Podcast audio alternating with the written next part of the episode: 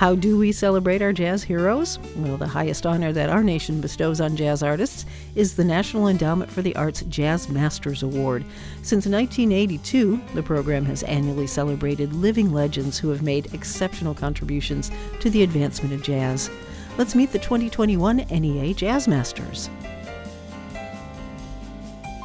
Drummer Terri Lyne Carrington grew up in a musical family and became a professional musician at age 10 when she got her first Musicians Association card and played her first professional gig with trumpeter Clark Terry.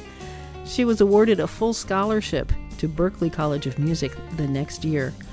Like her mentor, Clark Terry, she's turned her attention over the last 15 years to empowering the next generation. She's a composer, bandleader, producer, and educator, and the founder and artistic director of the Berklee Institute of Jazz and Gender Justice, created to address gender equity in the jazz field and the role that jazz can play in the comprehensive struggle for social justice.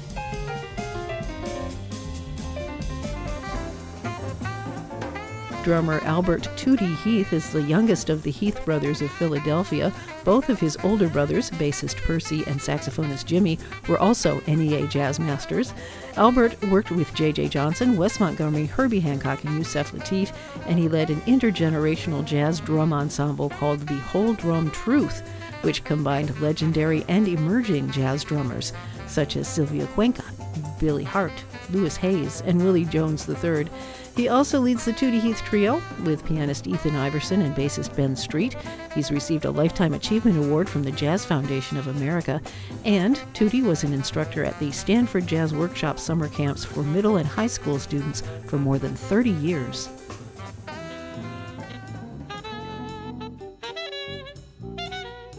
On the leading edge of avant garde jazz, Saxophonist Henry Threadgill is known for his original compositions. He was awarded the Pulitzer Prize for Music in 2016, one of only three jazz artists to win that prize. He grew up on the south side of Chicago and was 19 when he joined the band that evolved into the Association for the Advancement of Creative Musicians, a collective that emphasized playing their own music. While gigging with marching bands, blues bands, Latin bands, and even polka bands, he also started studying at the American Conservatory of Music in Chicago, where he majored in piano, flute, and composition. Threadgill's list of honors include a Guggenheim Fellowship, induction into the ASCAP Wall of Fame, and a Doris Duke Award. In 2016, the Vietnam Veterans of America honored him with their Excellence in the Arts Award. You're listening to the sounds of jazz, hearing them broadcast by WKCR FM New York and about to be played by the one and only Charlie Parker. I'm Phil Schaap, and the program, of course, is Bird Flight.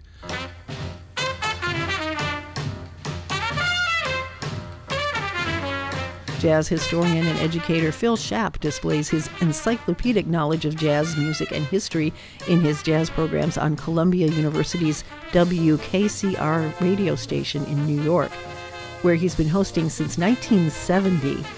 He's won six Grammy Awards for his liner notes, audio engineering, and production. Phil became curator at Jazz at Lincoln Center in New York City. He created their Swing University educational program, which continues to offer public jazz listening and appreciation classes.